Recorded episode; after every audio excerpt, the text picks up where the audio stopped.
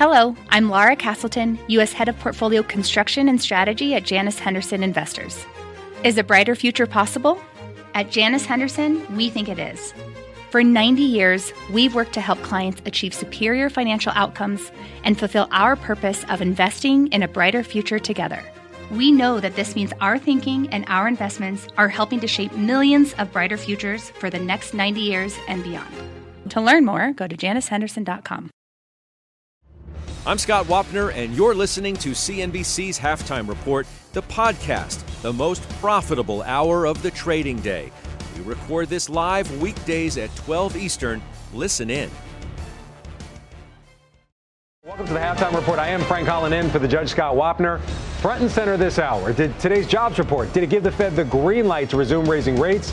Our investment committee is standing by to tackle that question. Joining us for the hour, we have a full house. We have Josh Brown, Bryn Talkington, Jim Lebenthal, Capital Wealth Planning's Kevin Simpson, and Steve Weiss. But first, let's take a check on the markets right now. We have seen a bit of a reversal in a few indexes right now.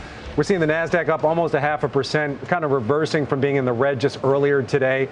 We're seeing the S&P up fractionally. However, the Dow is still down fractionally. The big story today, though, rates. The 10-year back above 4% right now at 4.038, just a tick higher than it was earlier today.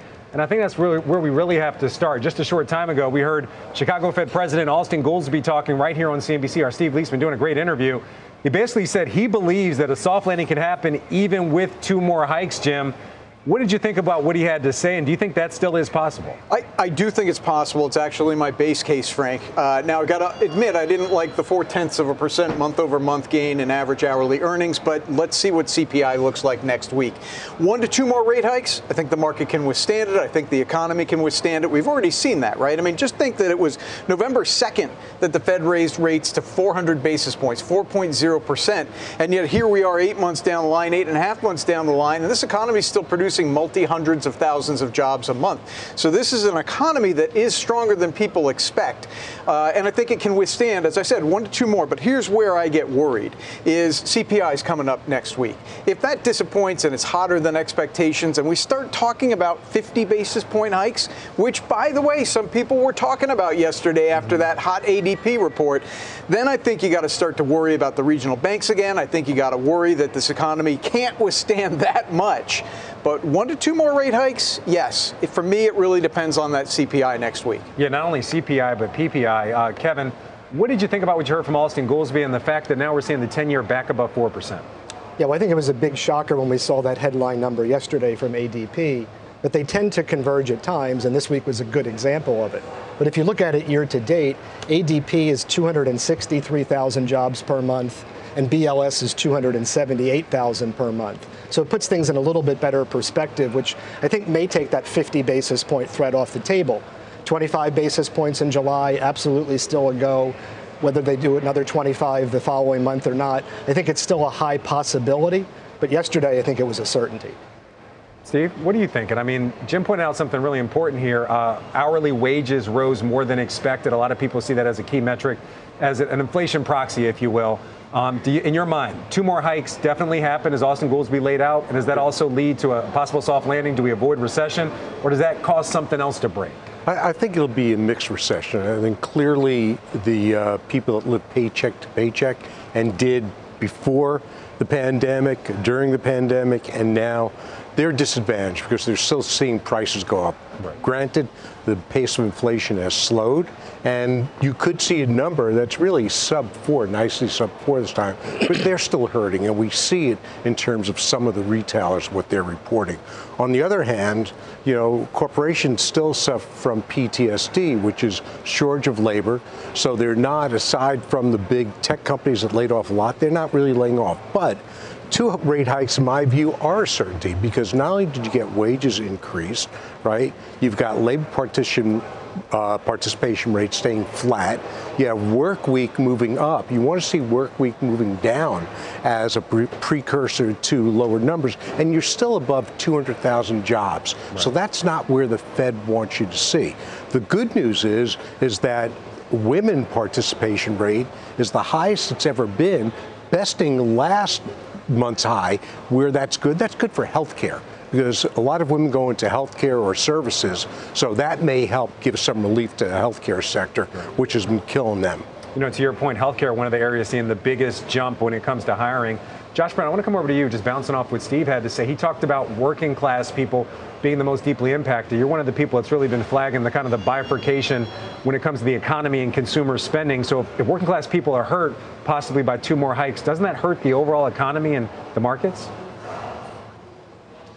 So it's it's tricky because for every story I could tell you about working class people being hurt by higher borrowing rates, especially when it comes to things like auto loans or uh, credit cards, I can then tell you the other side of the coin is wealthy people making more money than ever in their portfolios. We've just had the best first half of the S&P 500 since 2019 and people with big bond portfolios, whether we're talking about corporates, municipals, treasuries, money markets, are now getting a ton of income uh, on their excess savings. And that is in part fueling some of the animal spirits that we continue to see in real estate, for example, vacations, et cetera. So it's really tough to point to one specific economic variable and say it's good, it's bad, it's bullish, it's bearish. Um, there's always another side to the coin. I want to tell you that right now, in the Treasury market, there are no yields on the curve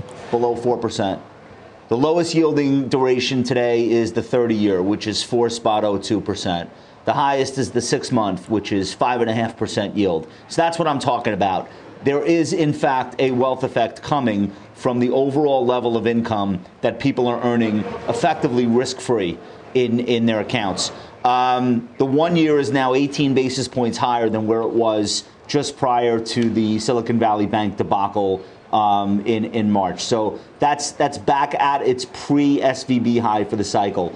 Now you look at employment. U.S. employers added 209,000 jobs. Okay, that's great. It's the 30th consecutive month of gain in U.S. payrolls, but um, it's the first miss versus expectations in 15 months. So, yes, the labor market is still incredibly strong, um, but it, it did not surprise to the upside this time. More importantly, the ISM services uh, prices paid index was the lowest reading since March of 2020, which is in line with what Steve Weiss is saying and what Jim is saying. So we now have full employment. Um, we now have a situation where the working class is, let's call it, somewhat less disadvantaged than they had right. been because wages are good. Um, but we have prices around the economy moderating outside of airline tickets and, and hotel bookings. The, the slack that we need for this economy to function is back in a lot of ways. You can get a car now. Right. So, like if you if you look at just the big picture of all the negatives, all the positives, I think it tilts positive, or at least positive enough for us to feel as though the second half can look a lot like the first half and not some sort of radically different environment. Bryn, what do you think? You share that opinion? I mean, we just heard Austan Goolsbee, a lot of confidence. He seemed very uh, confident, had a lot of conviction that we can see two more hikes without causing some type of recession. Um, do you share that opinion? Are are you worried about um, the possibility of maybe even a 50 basis point hike that Jim pointed out? Well, I mean, I think Austan's great. I, am always careful to parse my words, and like anything's a possibility, but what's the probability? So when you look back the last 30 years, the Fed just raising rates hasn't caused a recession. It's really been this event that has occurred. And so I think that you'd have to have an event occur because of these rate hikes, and that's not really predictable at this point. I think to hit on some of Josh's notes also is don't forget the baby boomers. They have all of the money, and those rates at 5%, I mean, Josh just walked through that. There's no yield under four. You can get over five on the short end. That is meaningful in those baby boomers' pockets who don't need to take a lot of risk, and that does trickle down into the economy. I think we continue to have a summer rally. And really, for two main reasons. I think the two year more than the 10 year is what you want to watch. We kissed 5%, and going back, the last time we hit that was right before SVB. I don't think the economic data is strong enough to keep the two-year above 5% or around five, above 5% for any long for any meaningful period of time. I do think that will start to trickle down. And then also, Frank, next week CPI comes back, comes out, and you have to remember this is a 12 month month over month number. June will be June of 2022 is the last month that we had a one handle. So in June of 2022, we had a 1.2% print. That is going to be the last month that's on there. And all of a sudden, by the July print, which comes out in August, we will have a, a, three, three and a quarter percent CPI. And so I think that people will, these animal spirits will continue. My, my, my, my thought is looking out past that. I do think inflation will be sticky and will get stay around that three, three and a half percent. But I think that's another battle for another day. And then right now, I think what's been working this year will continue will continue to work through the summer.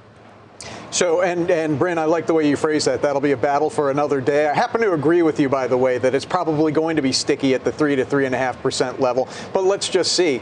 I think there's another battle, though, that is more near term, and that's earnings. You know, I'm, I'm looking at my FactSet earnings right now for the S&P 500. Estimates for this year, next year, uh, second quarter of this year just continue to find new lows. And this is in the face of first quarter earnings that were much better than expected, an economy that continues to hang in there better than expected, and and generally, not ubiquitous, but generally good uh, uh, commentary from companies. So that battle starts next week, Frank, and I'm kind of looking forward to it because let's get some resolution between what the macroeconomists are saying, and they're not idiots, all right? That you know, you've had 500 basis points of rate hikes and you've got an inverted yield curve, but let's fight that battle between the macroeconomists and the microscopic, the the company-specific analysts, more like me, uh, who are who are waiting to see how that gets resolved. So we have some consensus when it comes to that issue. Another thing is rates. Uh, Josh pointing out no yields below 4%. Bank of America also flagging that today in a new note. Uh, Michael Hartnett from B of A saying, headline here, rates shocking again, and then goes on to say financial conditions tightening again in early Q3 keeps the higher for longer hard landing view in trend. So saying something very different than we heard from Austan Goolsbee. And then also yesterday, our, our, Jon Fortt did a great interview with the CEO of Amazon, Andy Jassy. It's kind of going from a big bank take to a big tech take. Take a listen. I don't think any of us believe we're out of the woods um, with the economy. I, as I said, I, I, think there's a lot of uncertainty, and I don't think anybody knows what the next several months are going to be like. And you know, I, like everybody, we've got a plan, and um, you know, uh, we had a plan the last few years too, and, and things changed. Some shades of Mike Tyson there. Everybody has a plan until they get punched in the mouth. Bryn, I want to come back over to you. You talked about possible versus probable. Seems like Andy Jassy saying it's very probable that we have something close to a hard landing. I mean, think about the infrastructure that, that Andy Jassy runs. And so I think that's just being a smart CEO. You're not going to lean in or lean out because there's such a complexity to the business. But I think, you know, Amazon, what I thought was interesting from the interview is that he's not saying, he's not going the Mark Zuckerberg route, saying, this is a year of efficiency. And he's like, we're business as usual. We're going to continue to deliver with AWS, continue to deliver you know, for the consumer. And, and I've said this all along. I visited the Amazon warehouses three years ago. They've been doing robotics and AI for years. So I know it's a buzzword with ChatGPT, but I definitely would never count Amazon out there because they've been investing in robotics so long. I think they're really a leader in the space. So I don't own the company at this point, but I think that with, with, with Andy, if he can get his sea legs, you know, coming after Jeff Bezos is a really a really tough bill. I think the company will continue to execute. We'll just see what the market wants to wants to think about their numbers when they come out. So, so Weiss, I saw you kind of looking at the interview. Do you think he was being conservative? I mean, this is a CEO that has visibility into retail, supply chain, tech. I mean, he has a lot of visibility. Yeah, I, I, think you have to look at the concern on his face maybe more than the words. And he was. Yeah, really, you were looking at something. Yeah, I saw and, you. And he was really parsing. Is what I'm looking at now is that the uh, is that the yield curve is less inverted than it was over the last few days, and you know the bulls can draw something from that. It's still still inverted, but it's narrowing the gap. So uh, so maybe that's an indication, although it hasn't been an indication of a recession. But you know. Um, We'll, we'll see what that turns into. But in terms of Jassy, yeah, he's got a perfect view, and he's got to walk that balance between, you know, being the CEO of a public company and not wanting to alarm shareholders, right. not wanting to alarm employees, but yet giving a realistic view. And what he says is a lot of uncertainty out there. I don't think anybody would disagree, including Jim, who's in the bullish camp, or Kevin, or anybody. There is uncertainty. The bet is how is it going to turn out? And right, right now, the market's making the bet that it is going to be a soft landing. So you can still have uncertainty in a soft landing. Um, I do think that's a real possibility. The market's just been tremendously resilient, and the market is not necessarily the economy. Right. It's different. And you look, it's got a different timetable, it's got a different frame of reference, and by the way, it's got a different type of investor now than it had in prior cycles. So we could still do fine in the market. I mean, it's taken the, the firmest, hardest punches and has shown that resilience. So, so yeah, so what Jassy says is fine. I'm not sure it's going to change the path of the market, though. Kevin, what do you think? I mean, Weiss is pointing out some concern on his face. The tone of even what he said, it wasn't a lot of optimism in there. Look who you're talking to. No, I'm talking about Andy Jassy, in all fairness. The, uh, you know, hard landings happen quickly and ferociously. Soft landings take place over time. Right. And so far, the soft landing camp has been winning, and things are working because of the labor market being as resilient as it is. The problem, however, is the Fed's looking at two things. They're looking at inflation, and sure, inflation's coming down, which is great, but they're also looking at this labor market. They don't want to see a three in front of the unemployment number, they want to see a four. And, and, from that standpoint, it gives them reasons to continue to raise rates, even if we see a CPI number that's better than expected. You know, I want to bring in one more voice that's in that soft landing cap. I'm talking about Fundstrat.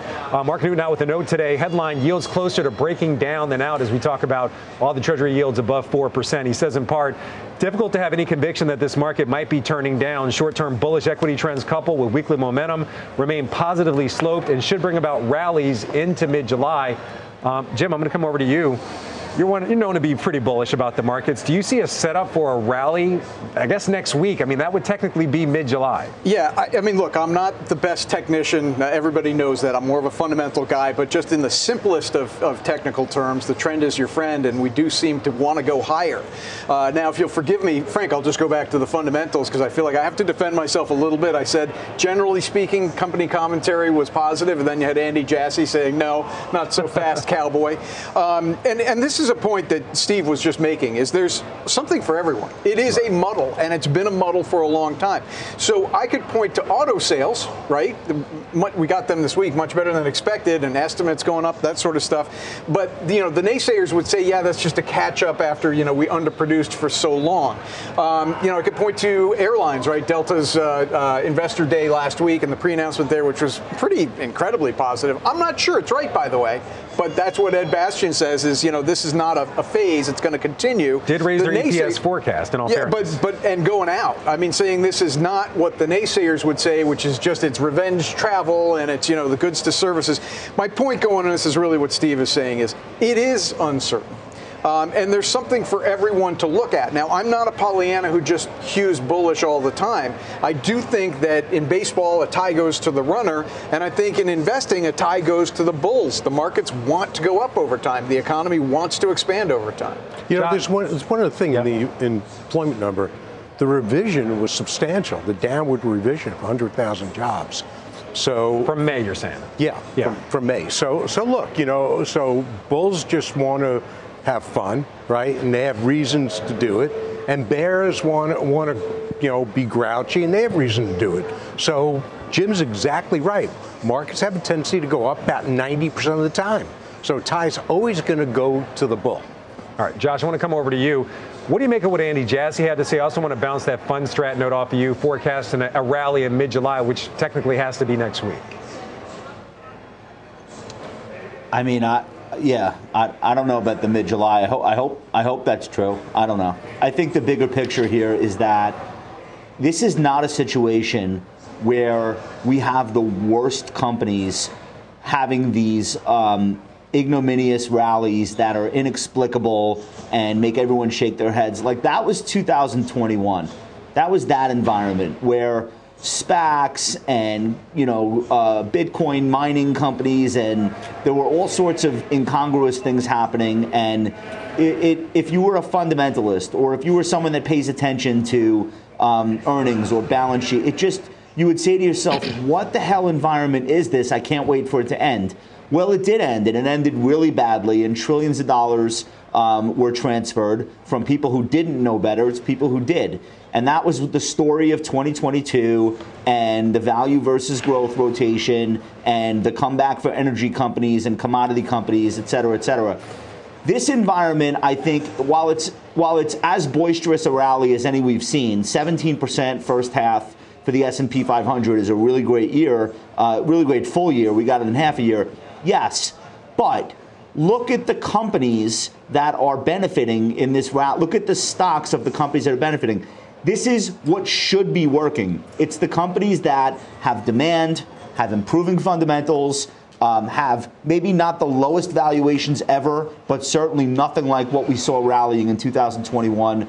So even if you've been a little bit more on the cautious side, which I have been, um, even if you've been more on the hesitant, you know, I'm hesitant to like, you know, jump in and join the party, you're still making money this year because the right companies with good fundamentals are doing well. This is not through the looking glass market like what we saw two years ago. And I think you can take some solace in that, even if you think maybe it's too fast even if you think maybe it's not broad enough. Like whatever your reservations are, at least understand the companies rallying happen to have business fundamentals that are improving.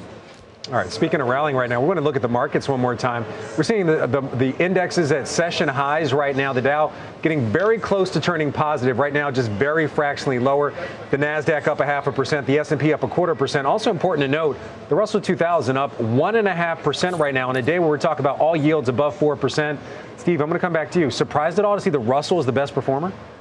No, uh, I'm not because it, has been it, it's been the worst performer for an extended period of time. So now it's catching up over the last couple of weeks or so. So I'm not because laggards typically, when you take a look at the market and somebody's not in the market, say where can I go? Or if they want to take profit, say where can I go? What hasn't responded to this?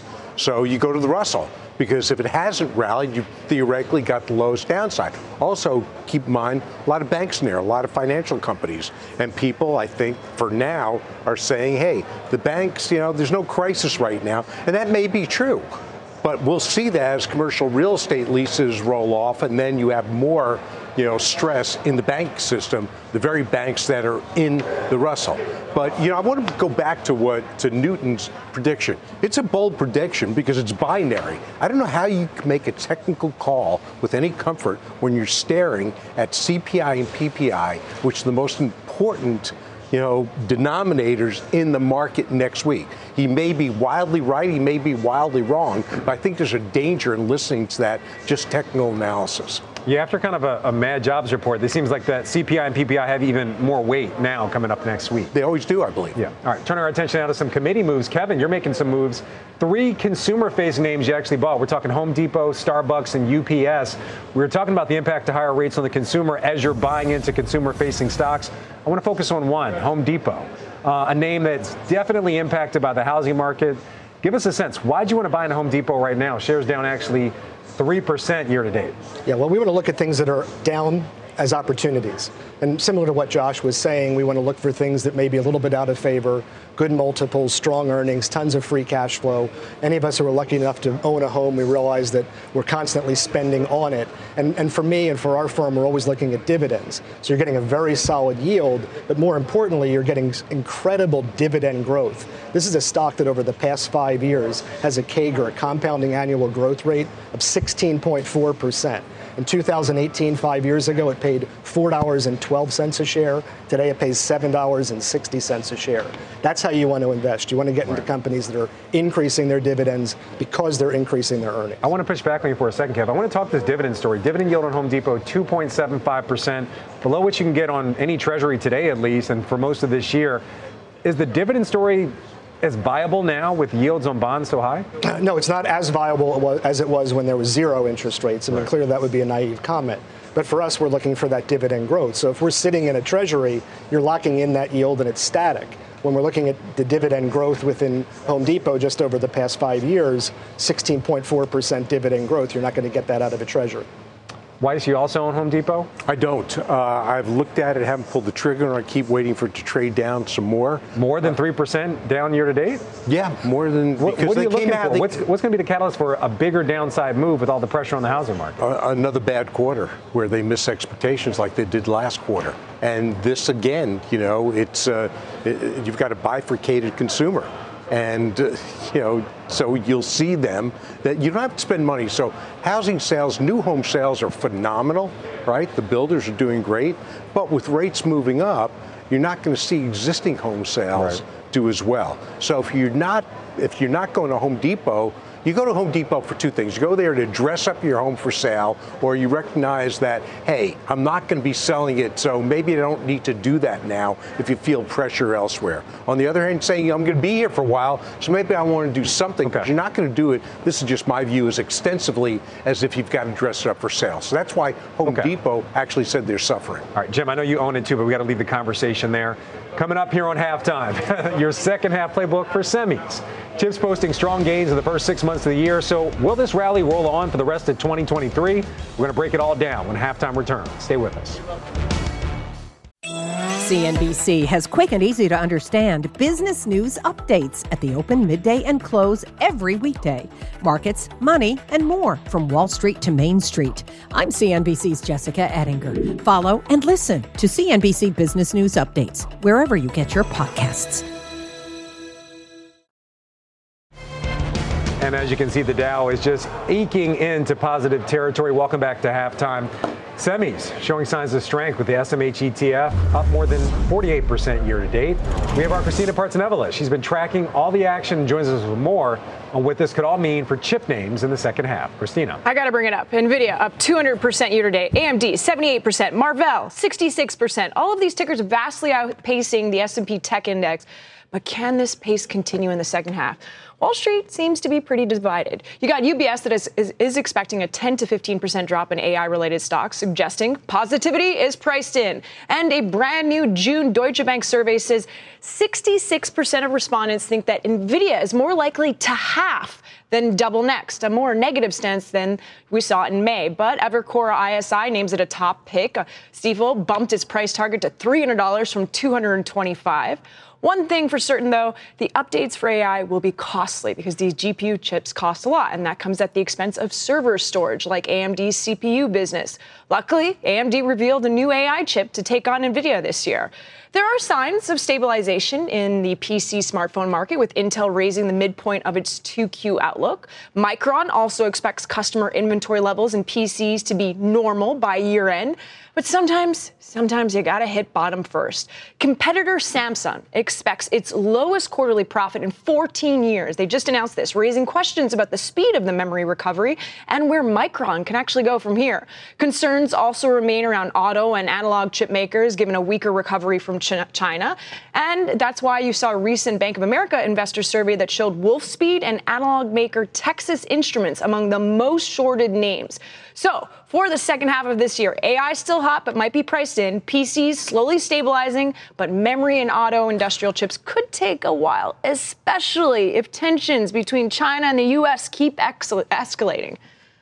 Yeah, key question right there. Our Christina Partsinevelos, especially with uh, Secretary Yellen in China as we speak. Appreciate that. Thank, Thank you. you.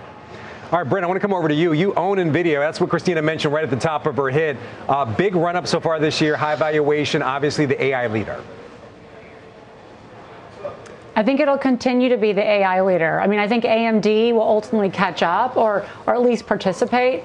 But I think of all of the semis, you know, NVIDIA's numbers don't come out until I think August 23rd. But this continues to be one of the names that investors, when they want to play AI, are going to own NVIDIA as a core. There's not that many AI pure plays in the public market, and NVIDIA is just a clear winner. I mean, for me, the way I managed it is that I took part of my position when the stock went to 400 and I sold the September 450 calls and collected $23 a premium. So um, if September 15th it's at 450, that position will get called away, but I'll have made 23 extra dollars for that. Um, and because I, I, did that because I think it's had such a big run this year. The stock's had multiple years where it's up 100, 200, even 300 percent. So I wouldn't count that out. But I just think as an asset allocator, that felt comfortable to me to sell some of those calls and collect that big premium when there was so much like fever around the name. Josh, what's your thoughts on NVIDIA? We're talking about this name actually in Worldwide Exchange earlier today. Um, one of the analysts that we had on very bullish, but just about the guidance they put out and about the idea that there may be even being conservative with the guidance. Well, it didn't seem conservative.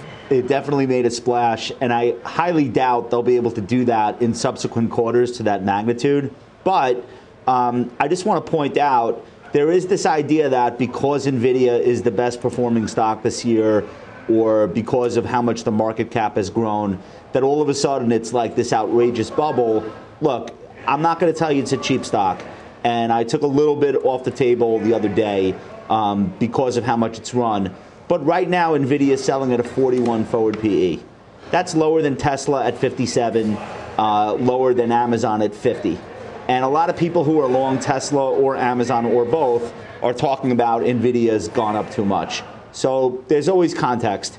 Um, even Microsoft and Apple at 31 and 29 times respectively are selling at elevated multiples, both on an absolute basis and relative to their own uh, median 10 year valuation. So we're just in a period of time where it looks like there's this great leap forward, technologically speaking, a lot of money to be made, and investors are placing their bets. And when they do that in large numbers, you get uh, multiple expansion. Um, in the case of NVIDIA, it's multiple actually contracted. So that's why I'm confident staying long the stock. It still looks better. I, I'm, I'm looking at all the SMH names. 0% of the names in the semiconductor holders ETF are currently at 52 week highs. At the start of July, 25% of them were. Actually, it peaked in May, 45% of that index trading at a 52 week high. So we've had a substantial cooling off in that space. Only 8% of the names in the SMH are at an RSI of greater okay. than 70. So less than 10% of those stocks are overbought. I right. think you can be here. I think they've cooled off, and I want to stay with NVIDIA. Yeah, I think a lot of people agree with you. NVIDIA shares up 2% outperforming the SMH right now. Uh, let's get to the headlines now with our Contessa Brewer. Contessa. Frank, Baltimore police say they took a 17 year old person of interest into custody this morning for a mass shooting Sunday that killed two and injured 28 others. Police say he will be charged with possessing a firearm as a minor, possession of assault with uh, an assault weapon, and reckless endangerment. Earlier this week, investigators said they suspected multiple people were involved in the deadly shooting at that block party. House Republicans are asking the Secret Service for some answers about the cocaine found Sunday in a heavily trafficked part of the West Wing. The House Oversight Committee chairman is insisting on a staff level briefing by the end of next week, and sources tell NBC News the Secret Service expects to wrap up its investigation by Monday. New safety measures at New York beaches following shark attacks over the long holiday weekend. Five on Monday and Tuesday alone.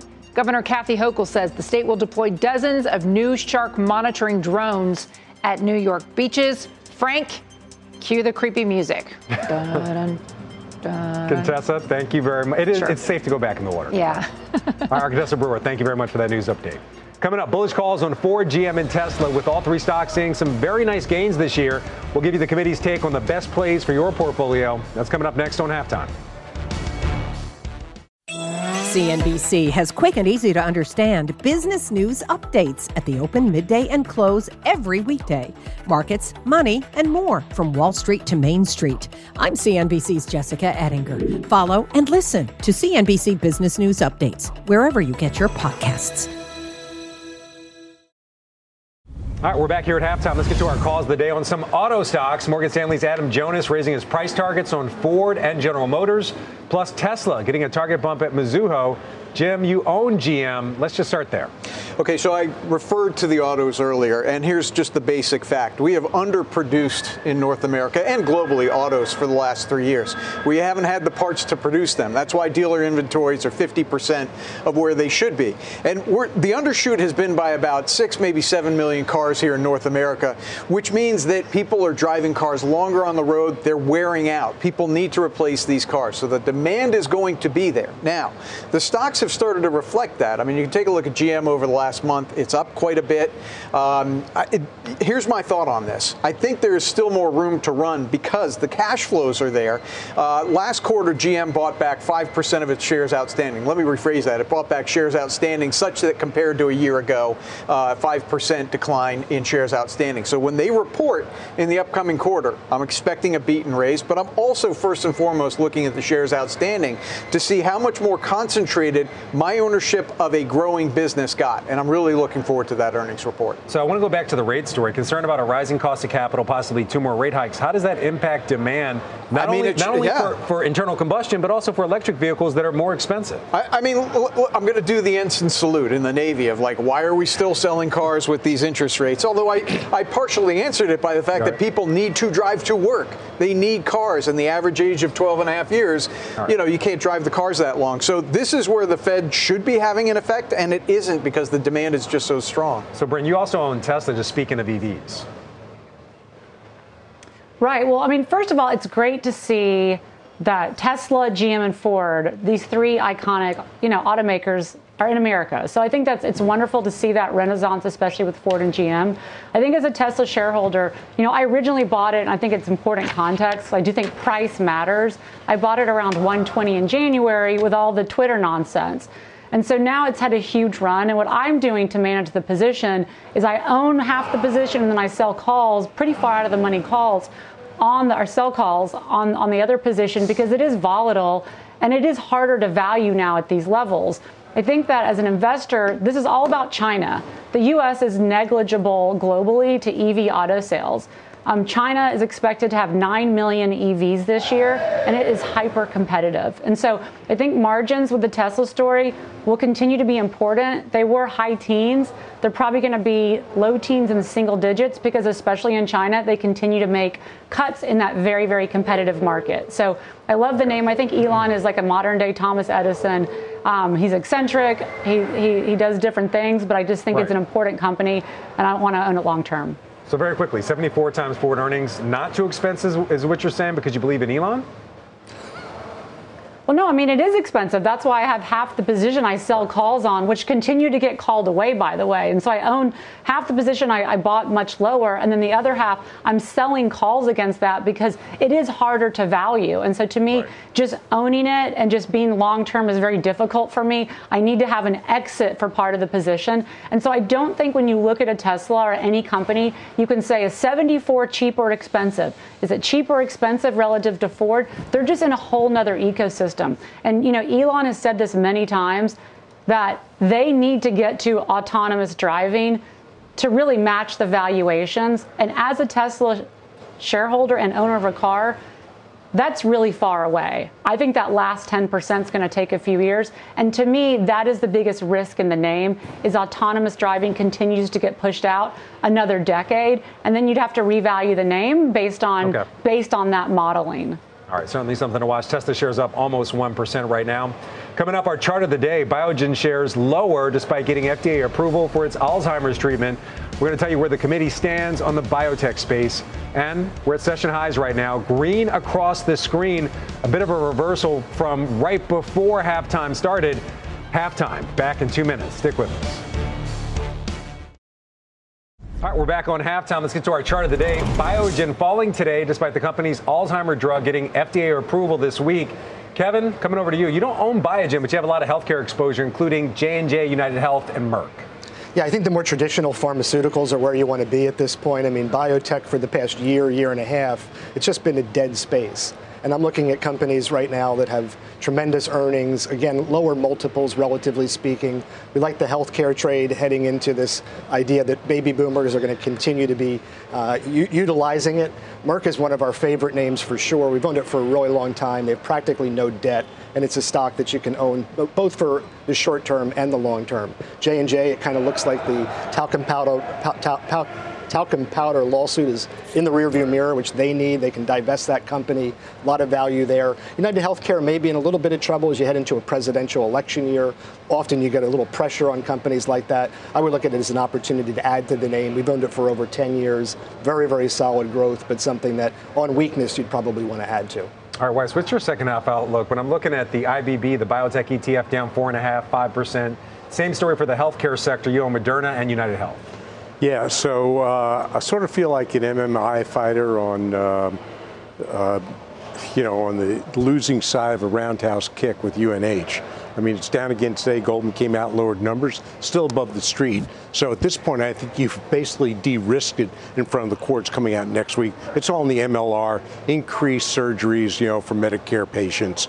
So, uh, so I'm, I haven't sold any. I've actually bought a little, tried to catch falling knife. That hasn't worked out. In terms of uh, biotech, I mean, they peaked in, you know, the XBI right. peaked in February of 21. This is sort of unprecedented to have two years of just pure ugliness. Take a look at Biogen today. You would think, even though the news was expected, the stock wouldn't be down like it is, but everything is a sell on the news here. Biogen's actually pretty cheap. And sure, there's some hurdles to getting for Medicare covering it, but, uh, but right. I'll tell you, this is just the beginning. The advances they will make in Alzheimer's are just going to be incredible. Yeah. So it's probably a good entry point, but I say that without a lot of conviction, just because there's no appetite for biotech whatsoever. Not at all. Not at no. all. As I mentioned, it's biotech ugly. down almost 5% year to date. The healthcare sector down almost 5% year to date.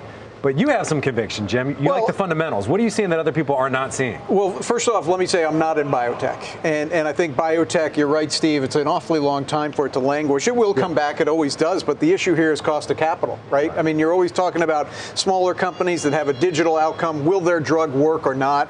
They're reliant on venture capital financing in order to get through those tests. And, and the cost of capital has just gone up. So it's actually not that surprising.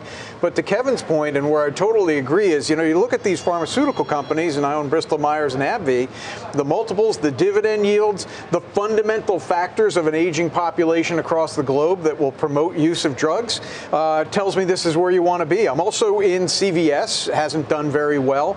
I, I still look at UNH, Steve, and right. I, you know, I look at that multiple, and I'm really not sure why CVS has a multiple that's less than half of UNH. I mean, you can come up with some reasons, but the transformative acquisitions that CVS is making, I'm very happy there. You own Vertex as well. That's biotech. Yeah, Vertex too. But uh, yeah, okay, but it's not. Yeah, it, and you're right, and it's it's a smaller position for me. It's not that expensive relative to a lot of the biotechs that you know generally populate the XBI. All right. So as we mentioned, uh, the market's pretty close to session highs right now. Coming up next, Mike Santoli is going to join us with his midday word. The Dow firmly in positive territory right now. We're going to talk a lot more about that when halftime comes back right after this break. All right, welcome back to Halftime Report. Senior markets commentator Mike Santoli joins us now with his midday word. Mike. You know, Frank, it feels like this market all year you've needed something to be afraid of. Everyone right. worries about it. You, you sort of tense up in advance of it. And then uh, it doesn't come out, worst case scenario, and you have a relief rally. We had a small version of that over the last couple of days. It feels like you had that rate scare yesterday, yields racing higher. People thought a hot number was coming from the payroll report today, and you didn't get it. So it's kind of moderate. Uh, moderating, I think, is the trend all around when it comes to uh, growth in the economy, uh, labor uh, demand, as well as really earnings. I mean, you're kind of having them flatten out. So I think the market's good for now to kind of use that as a source of short term relief. I still think it's tough to really paint the picture for a trajectory right. much higher on a steep angle from here. But it feels like the market is, uh, is, is getting a little more comfortable with the, with the backdrop we have. So maybe you can't paint the picture on trajectory, but we did have Austan Goolsbee right here on yeah. CNBC painting a picture um, that I think a lot of people would be, at least in the investing community, could be excited about. Yes. Two more hikes, somehow with a soft landing, is a very rosy picture. There's no doubt about it. And that has always been out there. It, it, the, the, perception is there was a very narrow path to getting to that outcome, and maybe it still is very narrow. But when you have him saying he's not personally convinced on a July hike, even though the market basically is pricing it in, and he's a voting member, so therefore someone's going to need persuasion about a hike. And it just shows, it, it really underscores this idea of a go slow Fed. It's deliberate, it's data dependent, it's not looking to shock the markets or necessarily uh, race to, to, to get ahead of inflation. It feels like it's in the zone of where it needs to be. We're tweaking around the edges for now. It was interesting he said two more hikes, but maybe not in July. I mean, it was just very contrary, as Steve pointed out, our Steve Liesman, great interview. Yeah. Very contrary to what everybody else in the Fed's saying. That's right. Yeah. I think it was um, probably intentionally so. He wants to say, look, there's no need to jump to any conclusion in advance of where we're headed uh, at every meeting. And I keep pointing out, too, you know, it's July, it's September, and then it's November 1st. Right. Those are your next three meetings. And so if you're skipping one, then we're not talking about much in the way of rates moving at all before you get to the fourth quarter. All right, Mike Santoli was midday word. We'll see you on closing bell later today. All right, final trades coming up on halftime. Stay with us. All right, well, back to halftime now for final trades. Josh, you're up first. Yeah, I, I want to uh, I want to highlight Live Nation. The stock looks like it's back in an uptrend. Really incredible numbers for this summer's concert calendar, and uh, I think we'll have some follow through this time through 100. Bryn. Uh, Diamondback Energy. I know energy's down for the down for the year. One of the best in the space. They're going to generate about three billion of free cash flow. Strong company. Um, good time to buy it down here. Kevin. Home Depot, I believe in the U.S. consumer. I believe in the housing market, and hopefully they got all the bad news out in their last quarterly announcement. Jim. Yeah, Transocean. Uh, approximately one third of the company's rigs are idle, stacked, cold stacked right now. When they reactivate one of those, the stock's going to go higher, and I think that's why it's going higher now, is in anticipation of that happening. Weiss. I don't think the move in bet is over. Number one, it's cheap relative to some of the other mega caps.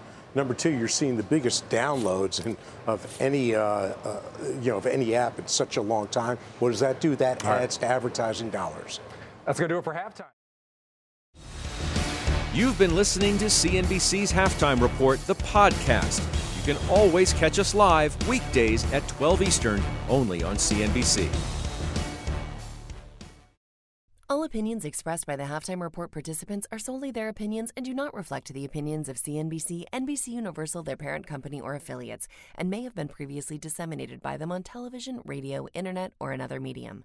You should not treat any opinion expressed on this podcast as a specific inducement to make a particular investment or follow a particular strategy, but only as an expression of an opinion. Such opinions are based upon information the Halftime Report participants consider reliable, but neither CNBC nor its affiliates and or subsidiaries warrant its its completeness or accuracy, and it should not be relied upon as such. To view the full halftime report disclaimer, please visit cnbc.com forward slash halftime report disclaimer.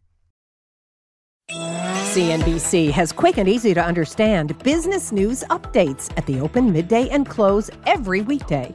Markets, money, and more from Wall Street to Main Street. I'm CNBC's Jessica Ettinger. Follow and listen to CNBC Business News Updates wherever you get your podcasts.